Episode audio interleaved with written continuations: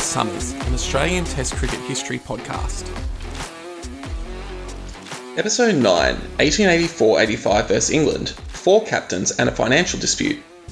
Four days before the 1884 Australians left England, the next English side departed for the colonies. Once again, this was a professional side organised by the old firm of Lillywhite, Shaw and Shrewsbury. Like the last tour, Lillywhite and Shaw will be there as umpire and manager respectively, while Shrewsbury will be the captain. Key professionals such as Walter Read, Pilling, and Barlow refused £300 to join. However, the team was still considered by Shaw one of the strongest to tour Australia, and included big names such as George Ulyett, Billy Barnes, and William Scotton. The tour would also see the debut of several key figures of the next decade of English Test cricket, including Bobby Peel and Johnny Briggs. John Conway was chosen to be the English contact to organise games against local sides, and had already scheduled seven such matches of first class status, which would include four games that would later be recorded as tests. The English landed in South Australia in late October, where the local authorities were keen to arrange the first Test match in Adelaide as an addition to the four that were already planned. After much negotiation, they managed to convince the English to agree to the match, to be played in early December, for which they will be heavily financially compensated for such. Having read about the exorbitant profits made by the Australians during the 1884 tour, which included 100% of the gate takings from the Lord's Test, the English wanted their fair share of the cricketing pie. The English played two non first class matches against South Australian sides before heading to Melbourne to prepare for a fixture against Victoria. Meanwhile, Murdoch's side was making their way back. Having first landed in Western Australia, the South Australian authorities sent a telegram to convince them to agree to terms to play the English in Adelaide. However, no response was received until the Australian side finally returned to Melbourne. They agreed to the match in Adelaide, but after hearing about the fee the English had negotiated, demanded a higher share of money. Their experience in England led them to believe they were the biggest spectator draw card, as without the top Australian players, the associations couldn't expect bumper crowds. The fact that they had self organised the 1884 tour had also disconnected them from the state authorities. This belief extended to participation for local sides, as Victorian members of Murdoch's side, such as Blackham, McDonald, and Boyle, demanded a share of the gate for their participation in the match between Victoria and the English. This attitude led to none of them participating in a match that the English won comfortably by 118 runs. The same dispute played out with the New South Wales players such as Murdoch with their association, with a weakened New South Wales leading on the first innings before losing by four wickets. This dispute between Murdoch's players and the Victorian and New South Wales associations would rumble along for the next month before exploding on the eve of the second test. Meanwhile, the two sides made their way to Adelaide for what was to be the inaugural test match in that city. Only members of the 1884 squad were considered for the Australian side, Spofforth had delayed his return from England due to the death of a relative, whilst Midwinter was sick with congestion. Their spots were taken by Cooper, somewhat recovered from the injury he had suffered, and the tour manager Alexander. Both men will be playing their second and what was to be their final tests. Giffen was also struggling with rheumatism, but took his spot in the side. The English were in good form and it was expected to be a fine contest. The South Australian Association, in order to maximise their profits, given how much they had profits to both sides, set entry at two shillings. This backfired, however, as a disappointing crowd of only 5,000 were on hand for the first day as Murdoch won the toss and chose to bat on a splendid pitch. Bannerman and McDonald opened the batting, with McDonald dominating an opening partnership of 33, including some deft cuts for four, before Bannerman was dismissed, LBW to Peel for two. The captain strode to the crease to loud cheers, but could only make five before skying a ball to Hunter. McDonald stood tall and was unbeaten just short of his 50 as lunch was taken at 2 for 56. Following the resumption of play, McDonald continued to dominate the scoring, punishing the bowling of Ulyett to the point he was replaced by Flowers. Tup Scott was content to play second fiddle, but was bowled for 19 just as he was looking to up the scoring. This brought Blackham to the crease. McDonald was soon after dropped by Bates on 79, just after the 100 was brought up. This let off led to rapid partnership between the two Victorians, with both punishing the bowling. McDonald brought up his 100 in under three hours and celebrated by cutting Barnes twice for four. His prolific cut shot was soon to be his downfall, however, as he chopped the ball back onto the stumps from Attewell for a magnificent 124, becoming the first player to make hundreds in back to back Test matches after his effort at the Oval on the 1884 tour. This left the Australians in a strong position of 4 for 190.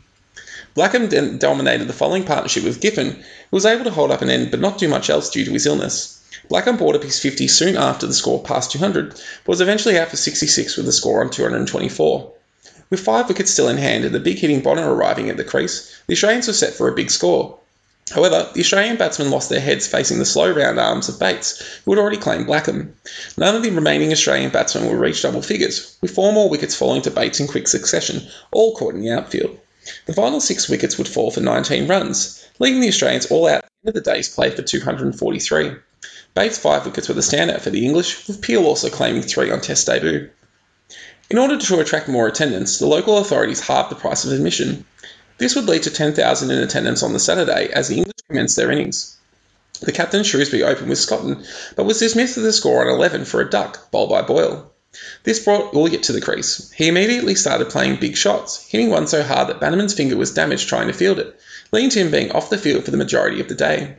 The absence of the Australians' best fielder was a big loss, especially as they were already missing their most incisive bowler in Spofforth. Following a short interruption where a shower passed over the ground, Ulyett dominated the partnership while Scotton played anchor. A difficult stumping chance was missed by Blackham off Ulyett, with the two batsmen making it to lunch break soon after. Upon returning, the Australians found it difficult to restrain Ulyett, who was hitting big. He brought up a half century, and soon after the team hundred was raised. Boyle was brought back into the attack and finally coaxed Ulyett to hit a catch to Alexander, dismissed for 68. The score was 2 for 107 as Barnes arrived to join Scotton. The two would bat out until the end of the day, although the Australians missed numerous chances, including another stumping by a surprisingly poor Blackham. Numerous bowlers were tried, but the English handled it with ease. Both batsmen passed 50 late in the afternoon, and by the time rain stopped play for the day, they had nearly reached the Australian score, ending the day on 2 for 233. The match resumed on the Monday following the rest day, with rain still threatening and the pitch much more difficult for batting. The two not out batsmen played masterfully, however, navigating particularly difficult bowling from Giffen, who consistently challenged the batsmen's stumps. Scotton attempted to hit Boyle, but could only offer a return catch, which was dropped. The single game from this took the English past the Australian score, and was soon after, in raising the 250, that Barnes brought up his 100, his first in Test. The score would reach 282 before the Australians were finally able to claim a wicket, third time lucky for Blackham as he stumped Scotton off Giffen. The Notts man had batted for almost six hours in compiling his 82 and had shared an 175 run partnership with Barnes. English wickets then fell with regularity as Palmer took advantage of the fine bowling conditions, including bowling Barnes with a Yorker for a grand 134. He had batted for a near on five hours and hit seven boundaries. The English innings would end soon after for 369, a lead of 126, with Palmer claiming another five wicket haul, finishing with 5 for 81 off 73 overs. The Australians were well behind on the match and were already effectively one wicket down, as Bannerman would be unable to bat. There were still three hours left of the day's play, and the pitch remained difficult for batting. The two highest scorers from the first innings opened together, with Blackham being promoted to join Centurion McDonald. Blackham couldn't repeat his efforts of the first innings and was bowled for 11, whilst Murdoch followed soon after for 7, both victims of Bobby Peel. McDonald, however, continued batting in his free flowing style and found a strong ally in Giffen, who was batting with more fluency than in the first innings. McDonald soon passed 50 and, after surviving a simple chance when Bates dropped him mid off, looked set to become the first player to score 200s in a Test match. However, one run short of reaching parity of the English, a misunderstanding between the two batsmen caused McDonald to be run out for 83. Scott then fell for one, but Giffen and Cooper managed to make it to the end of the day's play, the Australians on 4 for 152, a lead of just 26. More rain greeted the players on the morning of the fourth day, and the wicket was considered almost impossible to bat on. After only eight runs had been scored, both Giffen and Cooper were dismissed, caught by Shrewsbury at point off Peel and Barnes respectively. Next man Bonnor would score 19, but little else was made by the rest of the batsmen, with Peel claiming the ninth and final wicket of Alexander to complete his five wicket haul and end the Australian innings at 191, a lead of only 65. Both English openers would be out cheaply, with Boyle and Palmer claiming a wicket apiece and leaving the English at a somewhat precarious 2 for 14. However, any chance of another famous Australian victory was lost when Shrewsbury was dropped at long off by Scott when he was only on five. In partnership with the first innings centurion Barnes, the English captain took his team home without further loss, completing the victory by eight wickets at one o'clock in the afternoon. This left plenty of time for toasts to celebrate the two teams in the pavilion, but the bad blood between the two sides led many English players to leave the room before hearing the toast from the Australians. This relationship breakdown was about to have major ramifications for the remainder of the tour. The second test was to take place at the MCG beginning on New Year's Day. The English team went off to play local sides in country Victoria, Meanwhile, tensions continued to be high between the touring English and Murdoch squad. The English professionals, who would generally only make £10 for playing in matches against the Australians on the 1884 tour, who were sharing in at least 50% of the gate, were hoping that they would return the favour and allow the English tourists to make some money. However, Murdoch's side held out, rejecting a 30% share of the gate to play in the Melbourne Test. Lillywhite came back with a 40% offer, but this was still rejected. Victorian Cricket Association, responsible for selecting the Australian side to face the tourists, was now left with the unenviable task of selecting a team from scratch. All the machinations between the two sides were laid bare on the 27th of December, just prior to the commencement of the test.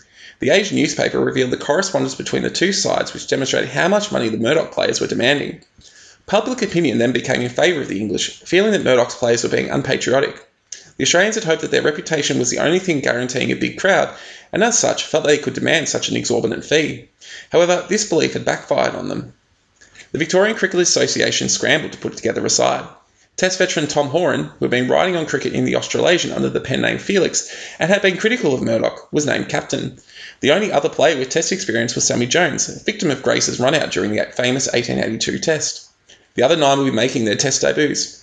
Affie Jarvis, who had toured England as Blackham's backup in 1880, would take the gloves, breaking Blackham's consecutive Test streak that went all the way back to the first ever Test match.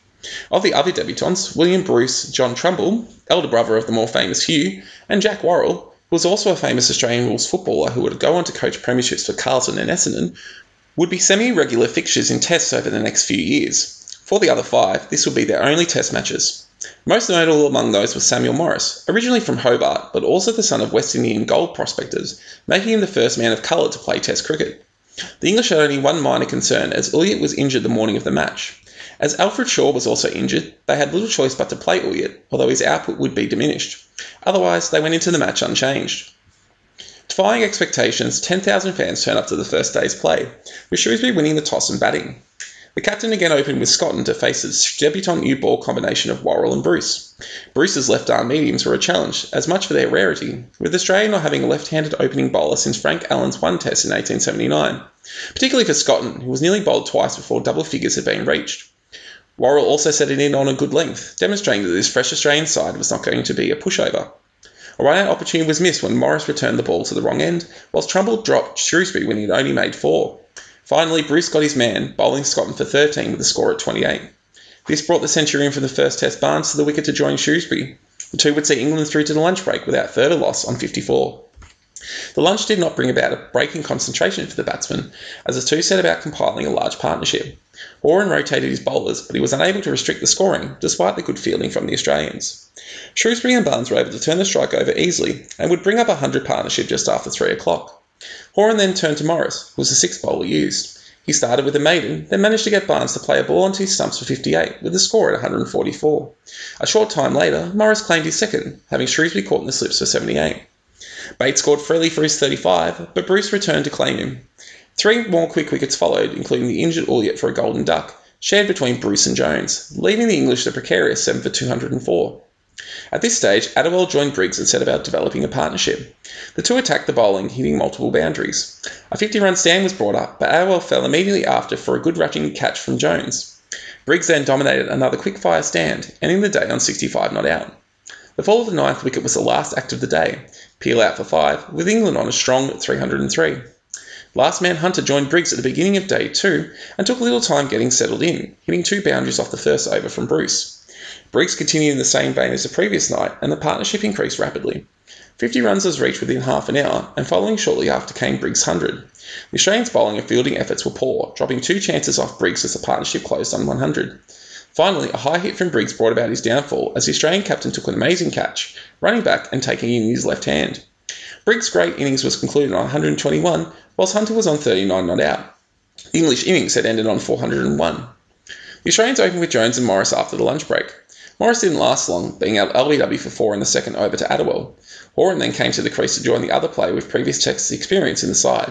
The two took the score to 46 before Peel struck, trapping Jones in front for 19. This brought Trumble to the wicket, and the two batsmen set in to occupy the crease, with the scoring slowing to a trickle. Finally, the opening bowlers tired and needed to be replaced, and with this the scoring began to increase. Horan survived a difficult chance and began to show his quality, finding the boundary with regularity. The hundred was brought up as Horan raised his half century and he looked set for a big score. However, the return of Peel to the wicket saw the Australian captain hit a leading edge to point to be dismissed for 63. Jarvis replaced him and in partnership with Trumble took the Australians to stumps at 3 for 151, still 250 runs behind, but a respectable position nonetheless. Day 3 was oppressively hot. Even so, 6,000 patrons braved the heat to watch the day's play. The first ball nearly brought a wicket as Trumble edged behind off Bates, but safely. Following this, the English reverted off theory, bowling wide outside the off stump to a crescent of fielders between point and mid off. There were a number of misunderstandings nearly resulting in runouts, but the batsman was saved by poor fielding from the Englishman.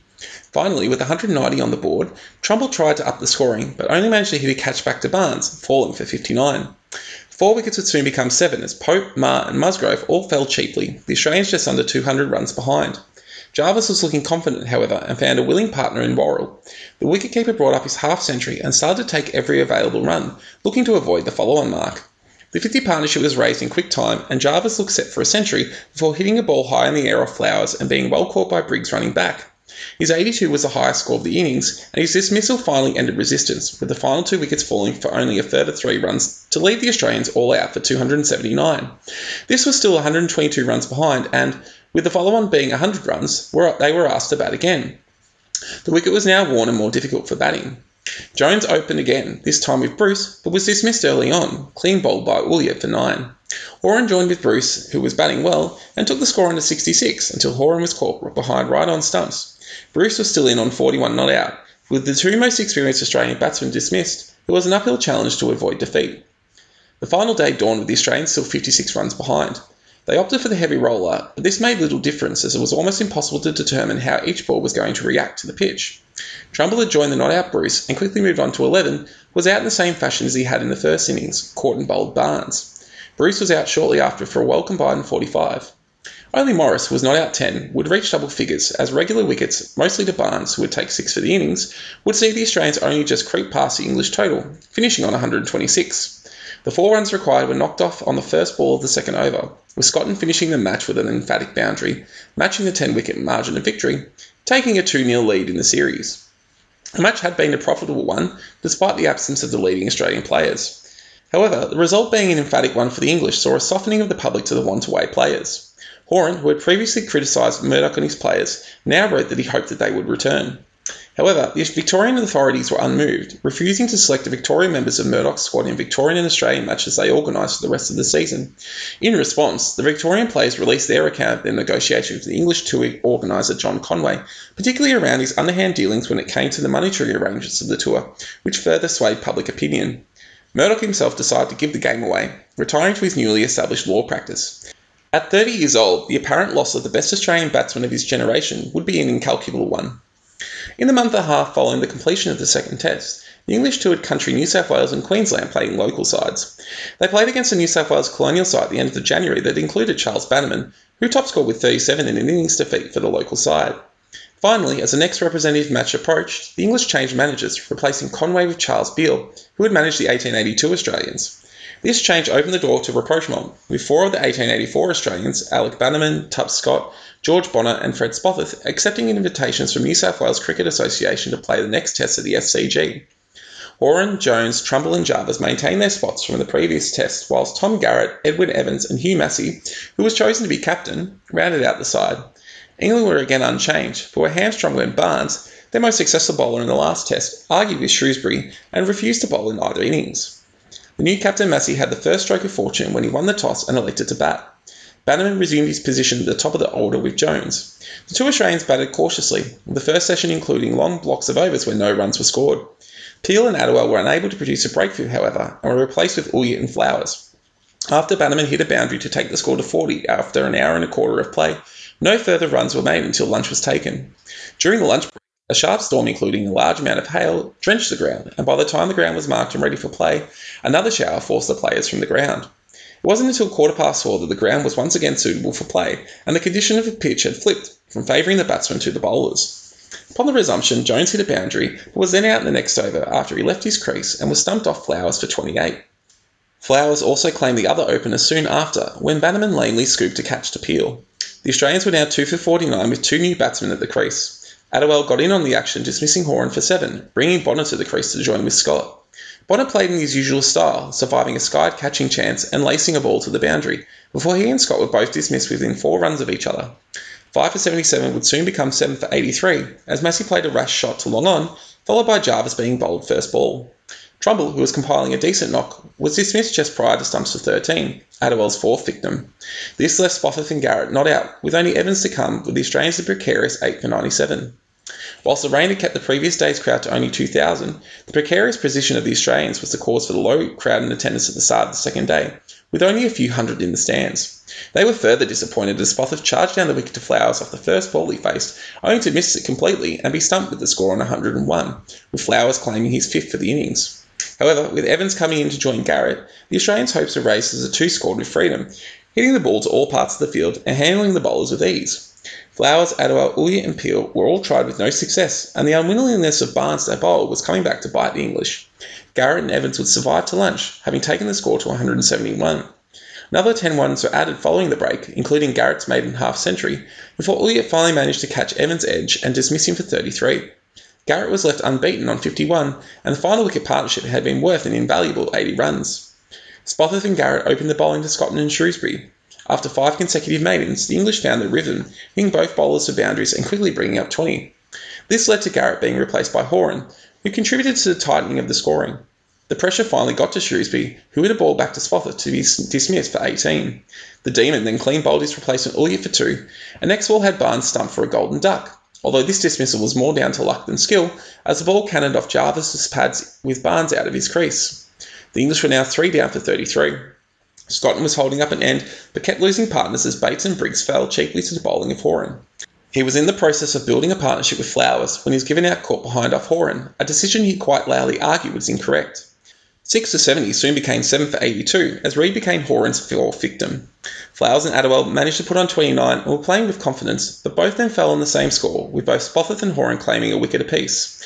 The final partnership added a further 22 runs before Horan claimed the final wicket, his sixth, to leave England all out on 133, 48 runs behind. Horan claimed his test best figures of 6 for 40, while Spofforth had done the damage at the other end with 4. This brought to a close the second day's play. Play resumed on Monday following the Sunday rest day. Bonnor was elevated to open with Bannerman, and the Stonewaller's style seemed to influence the big hitting Bonnor, who was uncharacteristically cautious with his play. Even so, he dominated the opening partnership, hitting 29 out of an opening stand of 37 before he was bowled by a fast Yorker from Ulyett. After surviving a run-out chance off his first ball, Horan combined with Bannerman, who had been given two lives already, to take the score to 56 at lunch without further loss. Immediately upon the resumption of play, Bannerman hit a ball from Ulyett to Shrewsbury at point, being dismissed for 16 in over 19 minutes of batting time. Jones replaced him and signalled his intent by hitting the third ball he faced for four. Horan and Jones ran well between the wickets and progressed the score to 91 before Jones was bowled by Attewell. Scott came and went for four before Trumble and Horan combined to take the score past 100. A lull followed as the bowlers got on top. Horan seemingly broke the shackles with a large hit to the leg side boundary, but was bowled charging out to Bates for 36 soon after. Massie compiled 21 quick runs, but was six out with a score just past 150. This signalled a collapse, with the Australians losing their remaining four wickets for four runs once Jarvis was dismissed at 161. Trumble was eighth out for 32, whilst Bates did the damage with his off breaks, taking five for only 24 runs. The Australians' total of 165 left the English with 213 to make to win the game and claim the series. There was still an hour's play left on the third day. Scotton and Shrewsbury again opened the batting, but were soon separated as Spofforth clean bowled Scotton for two. Ulyett arrived with a cut for four off the Demon, but was soon run out by a direct hit from Bannerman. Barnes and Shrewsbury saw out the rest of the day with the English finishing on 2 for 29, still requiring 184 runs for victory. Disaster struck for the English as Barnes was out almost immediately on day 4 without a run being added to the score, feathering a ball from Trumble to the keeper. Bates joined with his captain, and the two took the score on 59 before Spofforth uprooted Shrewsbury's middle stump for 24. Briggs, after scoring a solitary run, suffered the same fate as his captain, as the English fell to 5 for 61. Flowers joined with Bates, and who was batting with aggression. Bates' innings included a glorious hit over long on for five off Spofforth, but the Demon would get his revenge, having him caught behind for a breezy 31. With only four wickets in hand, the English still required 121 runs for victory, and Australian success almost looked assured. Flowers and new batsman Read had other ideas, however. Whilst Flowers worked the ball around, Read played with power, hitting multiple boundaries off all the bowlers. The score quickly raced to 134 before Massie tried Garrett and Evans, but this had little effect on the batsmen, who handled all of them with ease. The 150 came up as the deficit continued to tighten. Read brought up his half century as the runs required reached the 30s, with the English now well in control. Massie returned now to his strike bowler and Spofforth, who finally managed to bring about the desired wicket, bowling Read as he attempted to hit the ball to leg. Read had made 56 with nine boundaries and brought England to within 20 runs of victory. New batsman Attewell couldn't handle the pressure though and was run out trying to run a by off the first ball he faced. Eight down soon became nine as Trumble managed to get Peel to hit a catch behind with a score on 199. With Flowers still at the crease, having just reached his own half century, the game was on a nice edge. New batsman Hunter hit his first ball for two, followed the next over by a single from Flowers before another two came from Hunter. This brought the target down to just 10 runs required. A small crowd of 3,000 were transfixed with the action, having never witnessed so close a match of this quality. Trumble's next over only cost a run, followed by another Spofforth maiden. The batsman managed to reach a single off the next over, which left Flowers facing Spofforth with only seven required. The next ball from Spofforth was short and wide, giving Flowers the opportunity to cut. However, he failed to keep the ball down, and Evans managed to take a splendid catch, leaving the Australians six run winners. Flowers had ended up on 56 and taken his side to the brink of victory, but couldn't close out the game. Spofforth was a hero for the Australians, finishing with 6 for 90 and giving the English their first loss for the entirety of the tour. It was the tightest result in Test history to that point, beating by one run the famous match at the Oval in 1882. The series was now at 2 1, and with two Tests remaining, an Australian comeback was on the cards. As successful as the tour had been on the pitch for the English to this point, financially they were not doing as well as they had hoped. To try and recoup the costs, Lillywhite petitioned the Victorian Cricket Association to overturn their decision effectively banning the Victorian players from participating in matches selected by them. The Victorian authorities refused this request, meaning that those players wouldn't appear until the following season. This ban, however, did not cover matches selected by the New South Wales authorities, who managed to convince Palmer, Giffen, McDonald, and Blackham to play in the fourth Test in Sydney. They took the places of Scott, Jarvis, Evans, and Massie, with Blackham taking over as captain. Once again, the English were unchanged, but had the advantage of being able to make use of Barnes as bowler, having overcome his disagreement with Shrewsbury. The selection of more high profile Australian players to the Australian side and the victory in the last match saw a great increase in crowds, with 13,000 turning up for the first day's play on Saturday. Shrewsbury won the toss and chose to bat, opening with himself and Ulyett, whilst the returning Giffen and Palmer opened the bowling. Shrewsbury took a liking to Giffen, hitting him for a boundary first ball, whilst Ulyett followed his captain's lead by doing the same.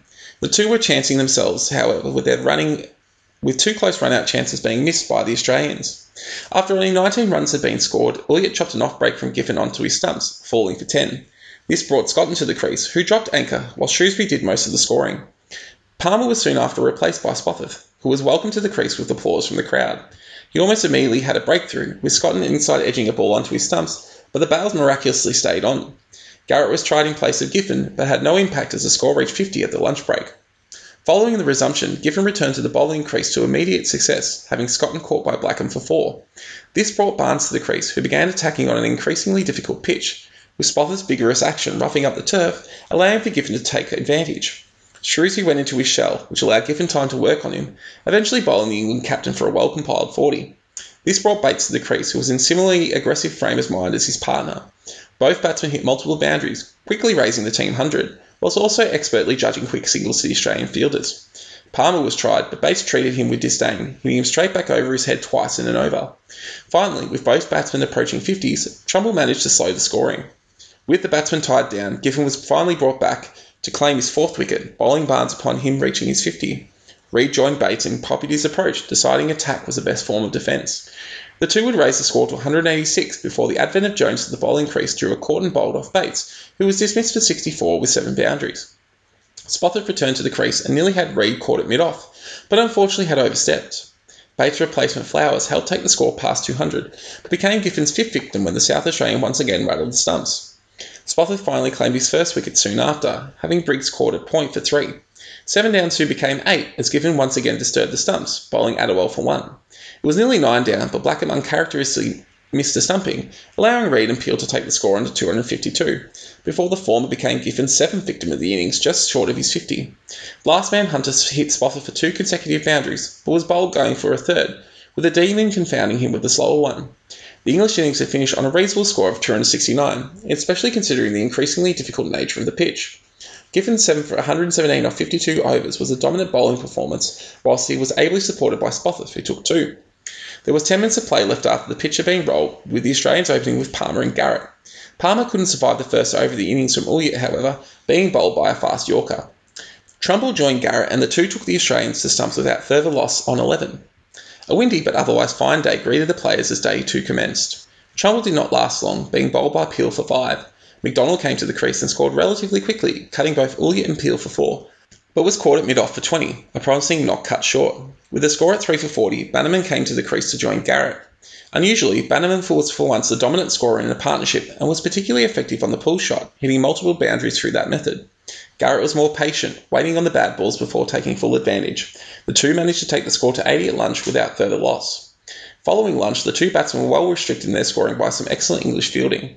Ulyett, who had been bowling well into the wind, switched ends, which nearly brought about a wicket second ball as Bannerman was dropped at third man by Scotton.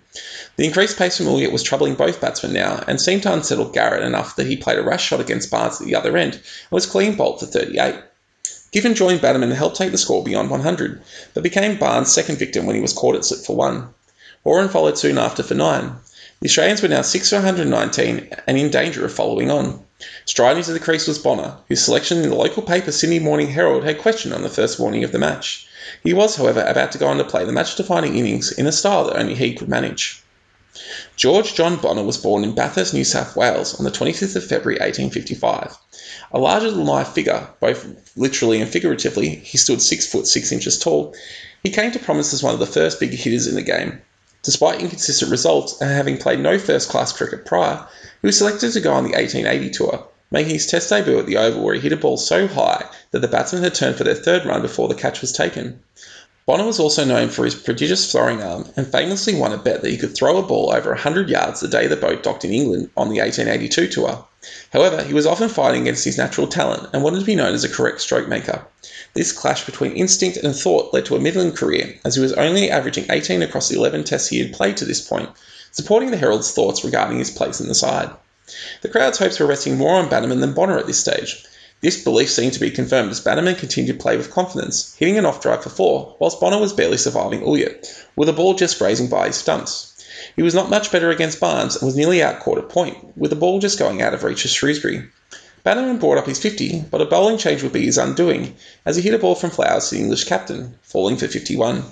At 7 for 134, the Australians were still 55 short of the follow on as Jones joined Bonnor. Drinks were taken shortly after, Following this refreshment, Bonnor began to chance his arm, streakingly edging a ball for four through the slips, before taking to Barnes, hitting a four, then a five into the crowd off consecutive deliveries. His confidence up, even Bonnor's worst shots were starting to go to the boundary, including big heaves to cow corner. Jones kept the scoring up at his end as the follow on was saved, with the total speeding towards 200. Bonnor brought up his 50 and continued with the boundaries, including a hit onto the bowling green for five. Shrewsbury continued to rotate his bowlers, but with no avail. Shots fell just out of reach of fields, and balls just missed the stumps, but Bonnor kept going, riding his luck. Ulyett returned, but was now tired and didn't hold the same threat as earlier, with Bonnor hitting him for consecutive fours. Another nearly caught cut shot brought up Bonnor's century, his first in Test matches.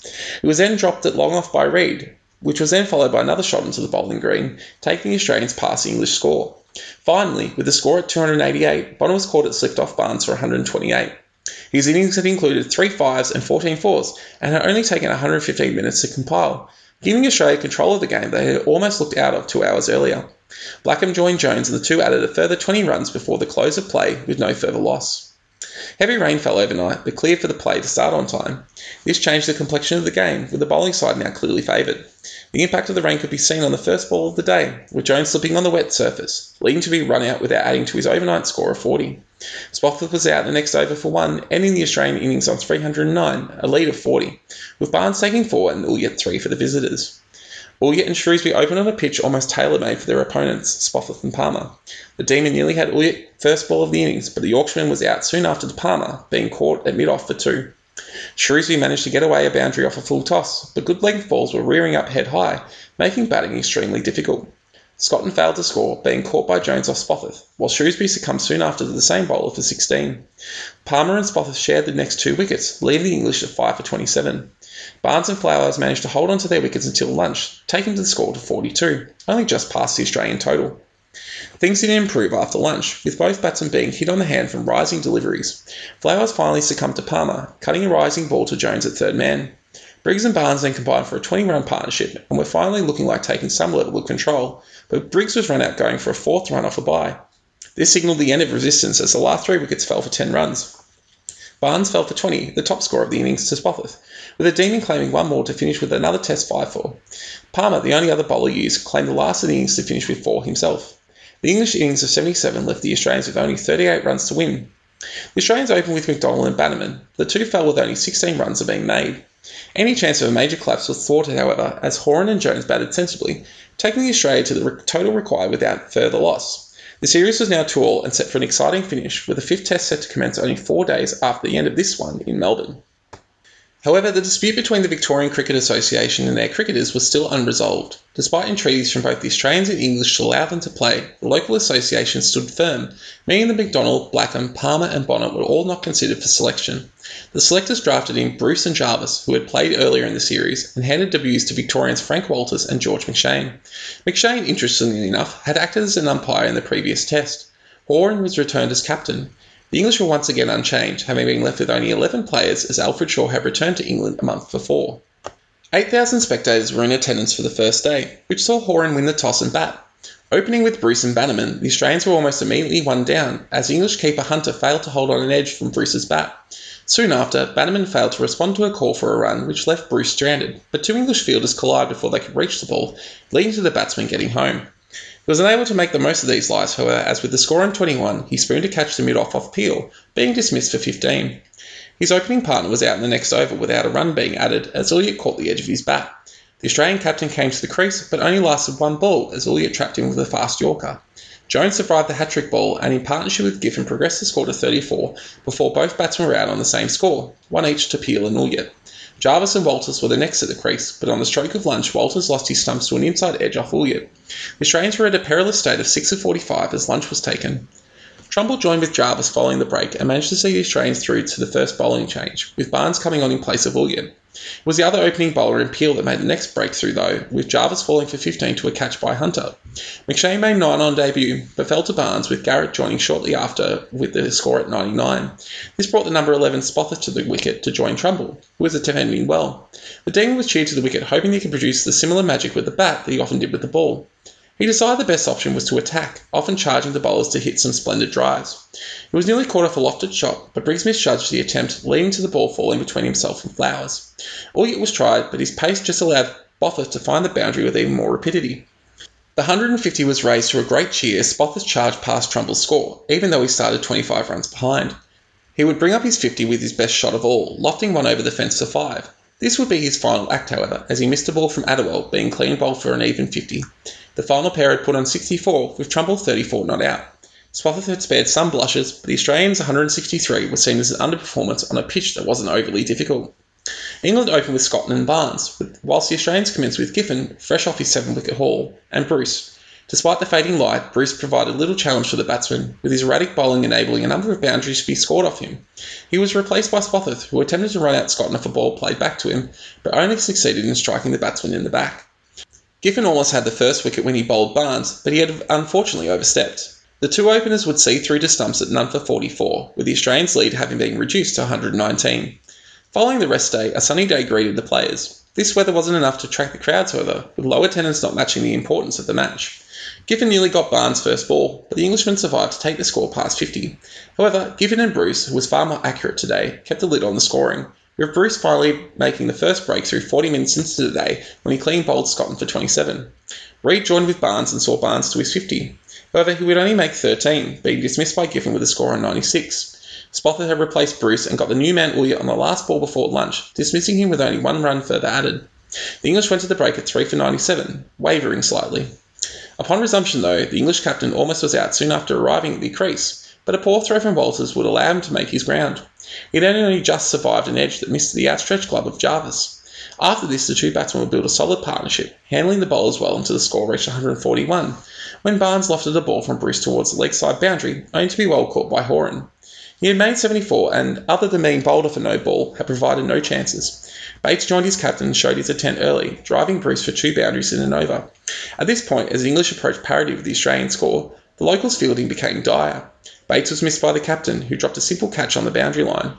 Bates was led off again, this time by Jarvis, who was missed by a Stepiclet stumping chance. Shrewsbury also benefited from the fielding, as McShane missed a catch off the English captain. Bates was further missed by both Jones and Bruce as the score approached 200. The Australians tried eight bowlers in all, but the dropped catches had given the English the ascendancy. Bates had accomplished all this despite feeling ill. Soon after passing 50, he asked Horan if he was allowed to retire to return to the crease at a later time, which the Australian captain accepted. Flowers came in to replace him and would help his captain take the score past 250 before a fast Yorker from Spofforth would see him dismissed for 16. New batsmen Briggs and Shrewsbury would see out the rest of the day, 5 down for 270, with the English captain not out on 54. The league was now over 100, mainly down to the worst Australian fielding performance of the season.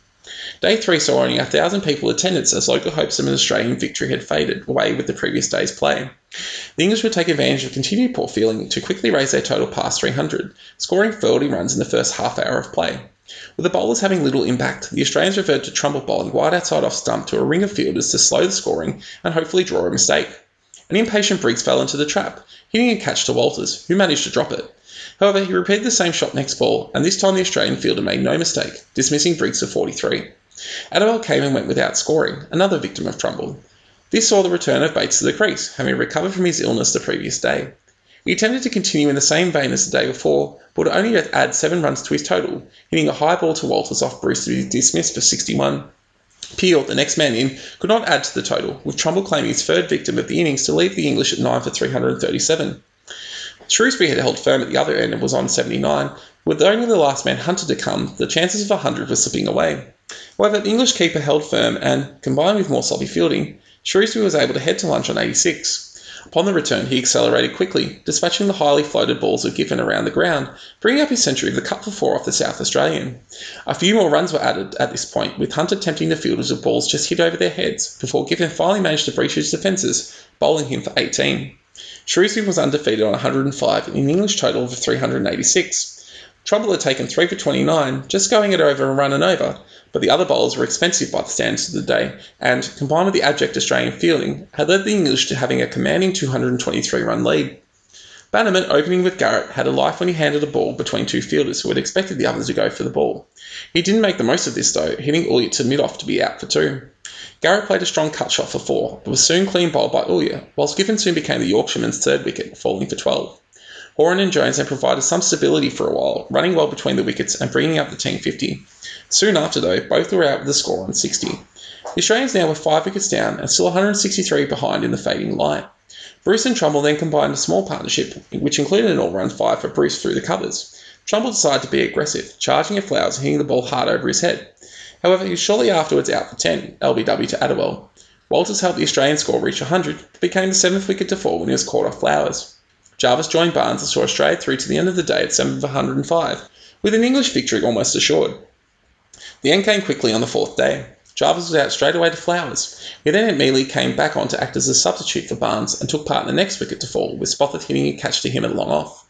Last man McShane scored a quick dozen and was not out as Bruce became the final wicket, top scoring with 35, before becoming Attewell's third victim. The English had achieved a crushing victory, winning by an innings and 98 runs. The 3 2 victory meant the English were now undefeated in the last three series played between the two sides. However, the disputes between the teams and the absence of the many Australian stars led to the series not being successful financially for the English tourists as they had hoped.